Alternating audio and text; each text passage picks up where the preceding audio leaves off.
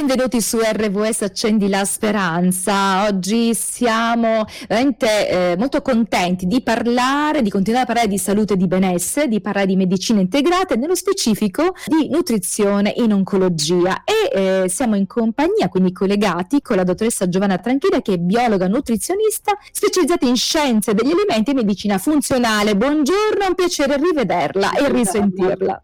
Sì, è piacere mio sempre. Abbiamo accennato la scorsa volta a, mh, all'importanza dell'alimentazione per chi eh, ha una malattia oncologica, ma abbiamo anche ribadito, lei ci ha tenuto e io sono d'accordo con lei, a dire se noi mh, avessimo delle abitudini alimentari già in salute sarebbe veramente una grande cosa. Non aspettiamo di ammalarci per poi prendere insomma, le, giuste, eh, le giuste decisioni e fare le giuste scelte.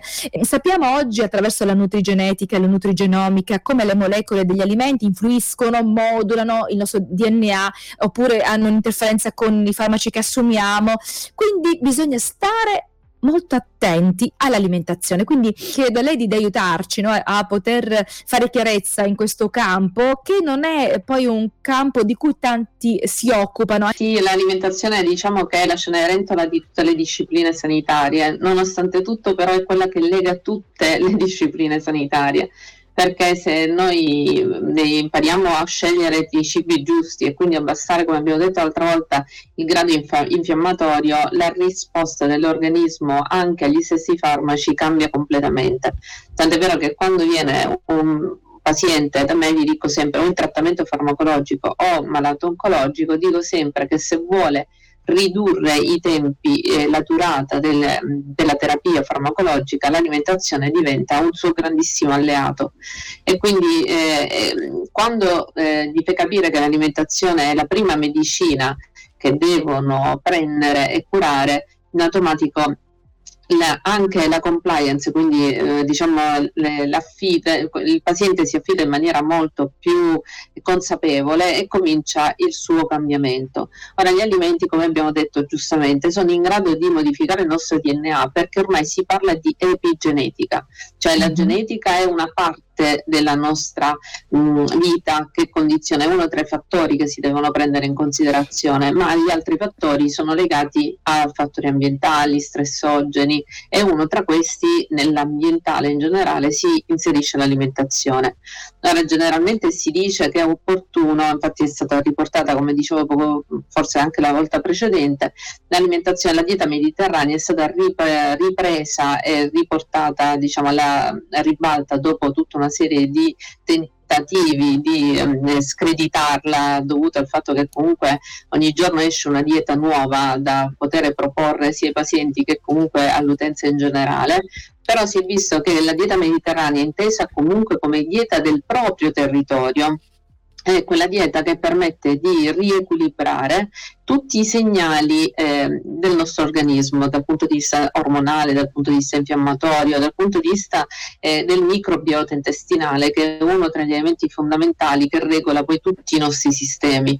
Perché io dico sempre che noi siamo ospiti dei nostri batteri non siamo noi che eh, li, condi- cioè, li, condizioniamo ma loro a loro volta ci ricondizionano. Quindi a- alla fine se noi li nutriamo bene loro ci trattano bene se non li nutriamo male ovviamente loro ci trattano male, quello che poi riversano nel nostro circolo ematico non è sicuramente qualcosa che a noi può fare bene.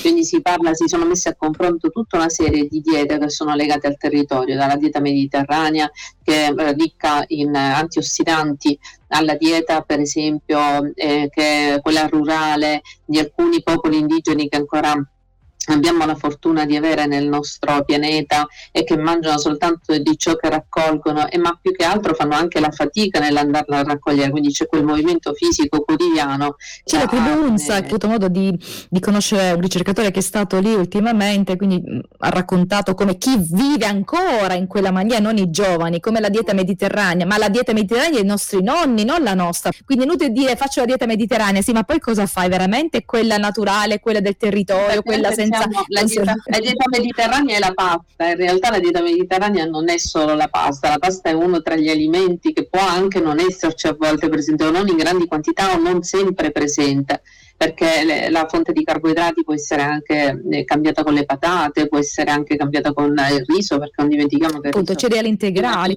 oltretutto grani autoctoni, questo lo, eh, lo, ribadisco sempre per la qualità del glutine, ma poi è ricca in verdure. Noi per esempio quando io propongo a un paziente di iniziare un pranzo con delle verdure crude, eh, il paziente rimane un attimino interdetto, lui lo coglie soltanto sull'aspetto mi riempio prima, mi sazio prima, perché la sensazione che deve arrivare sempre quando mangio è di sentirmi sazio, pieno, quindi quel senso di vuoto eh, gli dà fastidio, si cerca sempre di compensare dopo il pasto infatti con un dolcino, con un cioccolatino, con qualcosa che porti l'elemento gratificante al massimo. Invece iniziare un pasto con delle verdure crude è una preparazione che cioè do un segnale preparatorio all'organismo per iniziare una buona digestione e quindi comincio a mettere, eh, fare circolare tutta una serie di enzimi di vitamine che aiutano tutti i processi digestivi. Non diventa anche creare un ambiente alcalino, più alcalino, no? mangiare della verdura cruda, un po' Esattamente come se fe- facesse una sorta di eh, barriera per evitare che le sostanze possano mh, passare in circolo in maniera molto rapida, perché anche questo è importante. E evitare che una cosa è se io mangio uno zucchero faccio l'esempio, eh, a, a, stomaco vuoto, eh, ovviamente mm-hmm. la glicemia mi aumenta immediatamente, una cosa se lo faccio contestualmente ad un pasto, allora la glicemia cambia e questo si può anche verificare tranquillamente con un pungidito, quindi eh, tutto sta come io combino gli alimenti all'interno di un pasto stesso. Poi dobbiamo mangiare dei eh, carboidrati integrali. Allora, io faccio una grande differenza anche tra l'integrale, che è la pasta integrale è comunque frutto di un processo di elaborazione, quindi de, dal grano diventa farina e quindi è sempre comunque un prodotto raffinato, meno rispetto alla pasta eh, che non è integrale, ma eh, mangiare i chicchi, quindi mangiare il riso in chicchi, il farro in chicchi, mm-hmm. l'orzo in chicchi, già ha un impatto diverso perché il processo di lavorazione che il prodotto ha avuto, eh, ha subito, è, è, diverso e quindi l'alimento si, rimane integro. Ovviamente anche questo ha una... Uh, diciamo un'altra faccia della medaglia che è quella di essere ricco a volte in sostanze irritanti per cui se io devo consigliare un riso integrale o un riso rosso preferisco comunque tenere, farlo ammollare per qualche ora in modo tale da liberare eh, l'organismo da dei fitati che, vengono, che si liberano quando il seme viene a contatto con l'acqua e di conseguenza renderlo anche più digeribile e abbassarne anche i tempi di cottura. Anche il discorso dei glifosati no? che si possono trovare eh, diciamo, nei cereali, quindi quello cercare, cercare più il biologico dove possibile. E ritorniamo a parlare con la dottoressa Giovanna Tranchide, stiamo parlando di nutrizione in oncologia, di alcuni consigli che che vanno bene per tutti, particolarmente per chi ha una malattia oncologica. Parlavamo dell'importanza di mh, mangiare i cereali, e quindi preferirle alla pasta, perché la pasta è troppo raffinata, troppo processata. Poi il fatto che resti sempre al dente e, ehm, e che resti nei pacchetti per diversi mesi, no? quindi sicuramente qualcosa viene aggiunto. Dottoressa, questa mattina ho ricevuto un messaggio da una mia amica che mi ha detto di un uomo giovane, sposato, che eh, a cui è stato diagnosticato circa un paio di anni fa un un tumore allo stomaco e a cui diciamo, non, non, hanno dato speranze i medici, quindi lui della, ha fatto della chemioterapia, sta ritornando a fare della chemioterapia e sono molto molto diciamo giù per, per quello che per le non speranze no, date e io ho detto, ma perché non prova con la medicina integrata? E lei mi risponde, forse è troppo tardi ormai. Per quello che ho imparato nel mio percorso in medicina funzionale, tutti i vari docenti ogni volta erano concordi nel dire che fino a, c- a quando c'è una cellula che è in grado di metabolizzare in maniera corretta è giusto tentare il tutto e per tutto, perché comunque il sistema può cambiare. Ci sono a volte delle strade che noi prendiamo in forma che sono purtroppo eh, ormai quelle strade irreversibili dove il cambiamento è stato tale da non poter più in, tornare indietro. È possibile che uno di questi potrebbe essere anche questo di questo caso di cui lei mi sta parlando, però la, la, cosa importante è cercare comunque di tentare e la medicina integrata aiuta l'organismo a rispondere perché noi non dobbiamo dimenticare che abbiamo il nostro sistema immunitario che è in grado comunque di dare una risposta nei confronti delle cellule tumorali.